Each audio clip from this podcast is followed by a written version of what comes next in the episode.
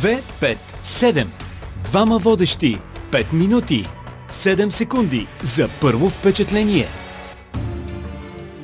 Здравейте от мен, Катя Василева. В началото на новата учебна година в 257 посрещаме най-младият училищен директор в България. Александър Чакмаков е неговото име, директор е на 129 основно училище Антим Първи. Здравейте, господин Чакмаков. Здравейте на вас и слушателите ни.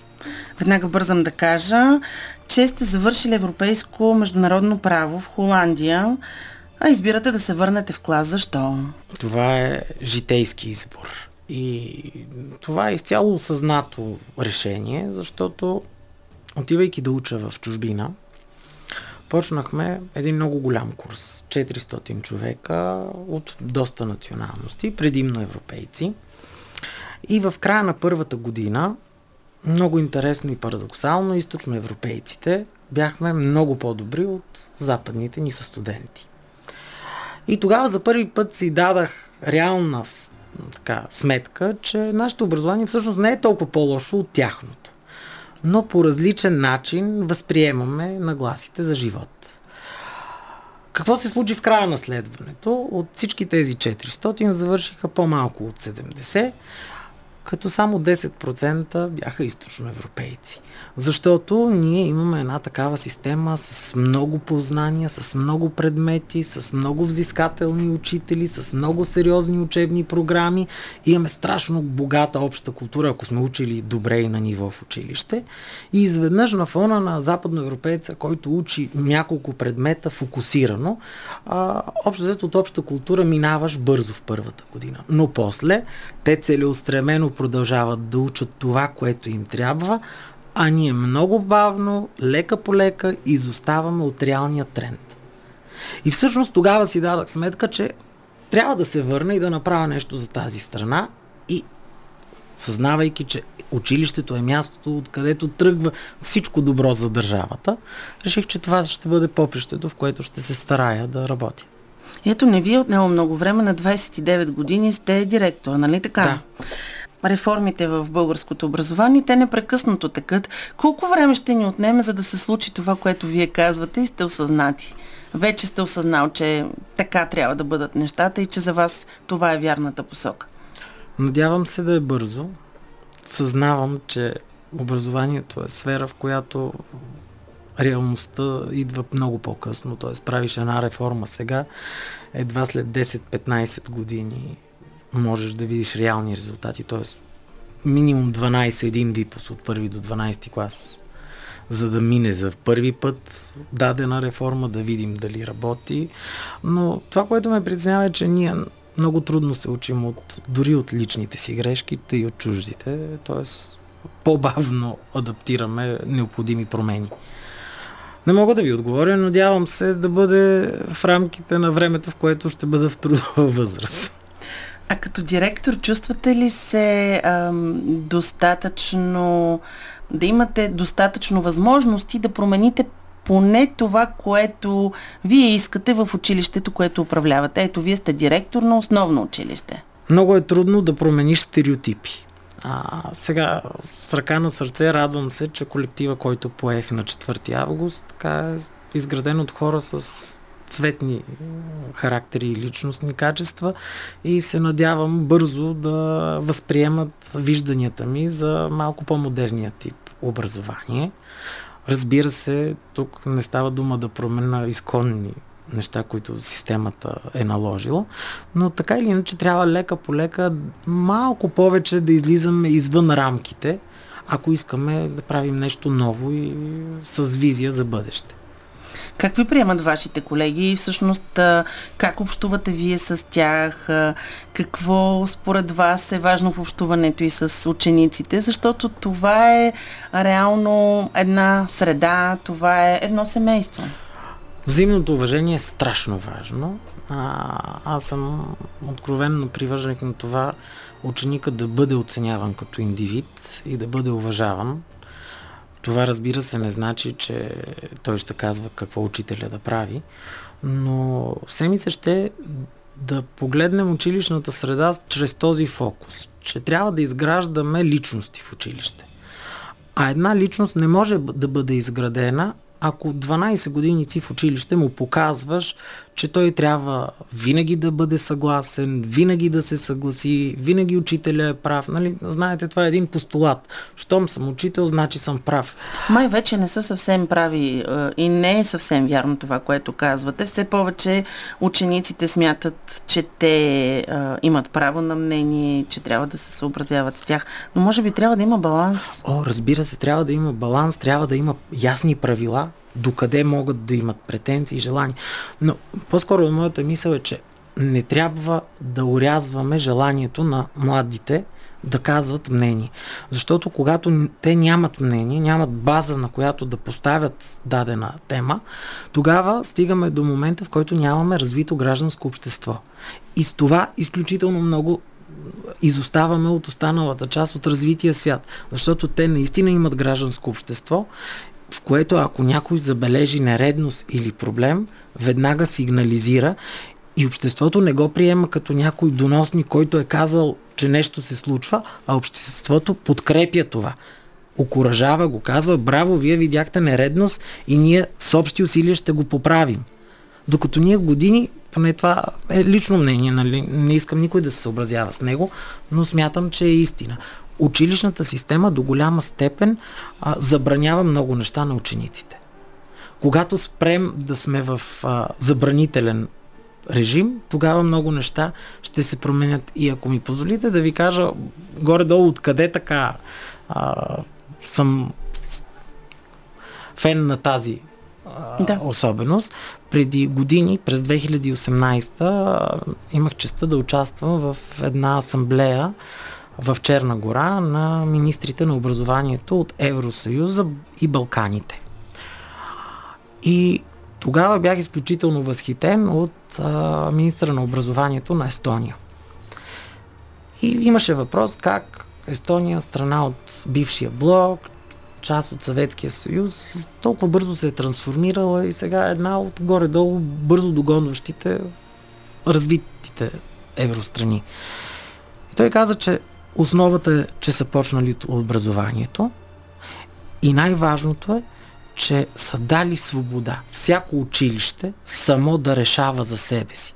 Тоест всички тези структури, които имаме ние ужасно много, а, всякакви планчета, които са написани до последна точка, нали, те са дали свобода училището да решава, като имат основни параметри рамкови това е добре, това не е добре. Но пък българинът има а, други специфични качества. Той е достатъчно гъвкав, така че ние се надяваме вие като директор пък да можете да използвате тази свобода, която имате и дори ограниченията, които пък имате, за да можете а, наистина да постигнете това, което мечтаете. Другия въпрос, който непрекъснато стои на дневен ред е а, тази пропаст, която зае между поколенията. Има недостиг на учители, непрекъснато това се говори в публичното пространство, но пък от друга страна се изтъква това, че технологиите правят още по-голяма дистанцията между поколенията, между това, което децата искат да учат в училище, между това, което се преподава в училище. Какъв е начин, ето вие сте млад човек, децата чувстват ли ви по-близък, като ви видят, доверяват ли ви се, за да няма такава пропаст и наистина те да се усетят привлечени, мотивирани, заинтригувани? Относно дупката в поколенията, тя винаги е съществувала и всеки дори в семейството си я вижда между дете и родител, между баба и внук. Тя е абсолютно ясна и не е от днес, не е от технологиите, тя е по принцип. Да, технологиите до голяма степен промениха живота ни, защото новото поколение смята, че това е нещо без което не може. И честно казано, всеки един от нас трябва да си даде сметка, че ние сме до голяма степен зависими вече от техниката. Ако преди 20 години като дете знаех телефоните на родителите ми в офиса и на познати на съседи, в момента сигурно знам два телефона на Изус. Това техниката го направи. Но също така ни даде и огромни възможности. Особено в образованието. Толкова ресурси, дигитални материали, пъзели, а, всякакъв тип справки. А, необятно е пространството в интернет. А, чукваш и за секунди получаваш информацията. Но това реално не остава като траен спомен в съзнанието на човек, защото мозъка е финно нещо.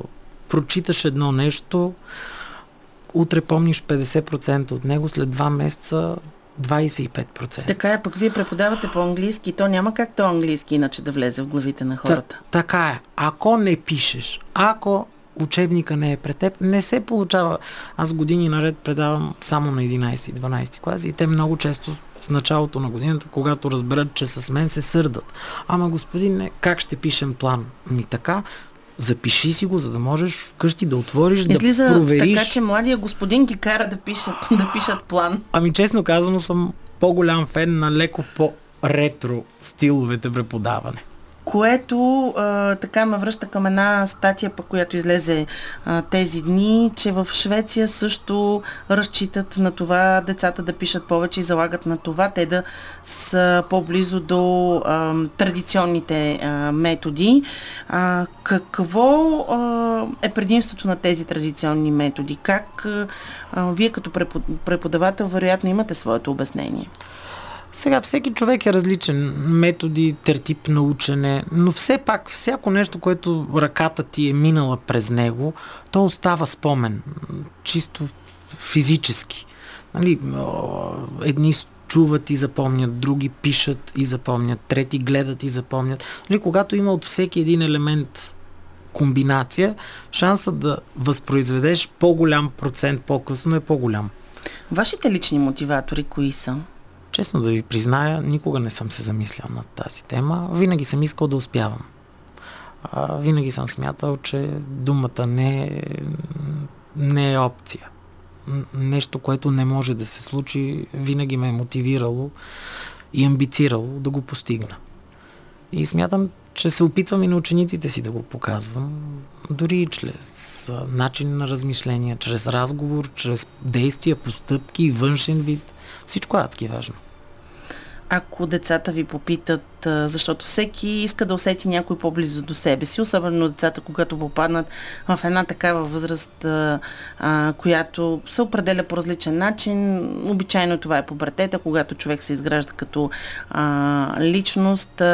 Вие с какво искате така да привлечете тяхното внимание? С личен пример, с какво?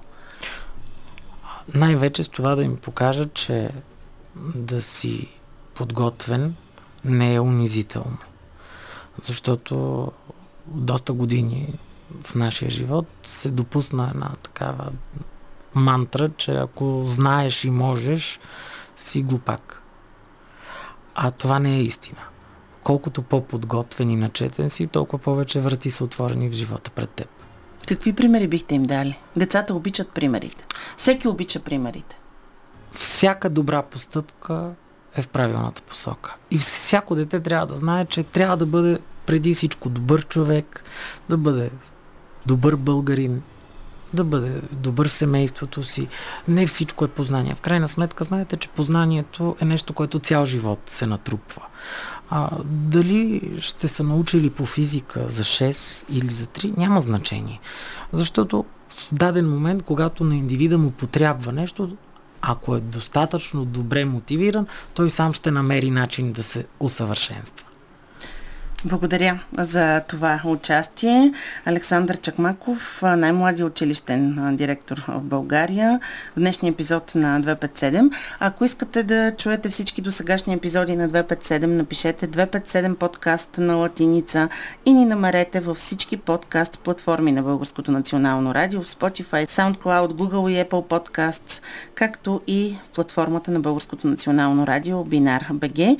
Пишете ни какво мислите, какво ви вълнува, вълнува и какво искате да знаете по пътя към личностното и кариерното си развитие на 257.bnr.bg. До следващия път. 257. Двама водещи. 5 минути. 7 секунди за първо впечатление.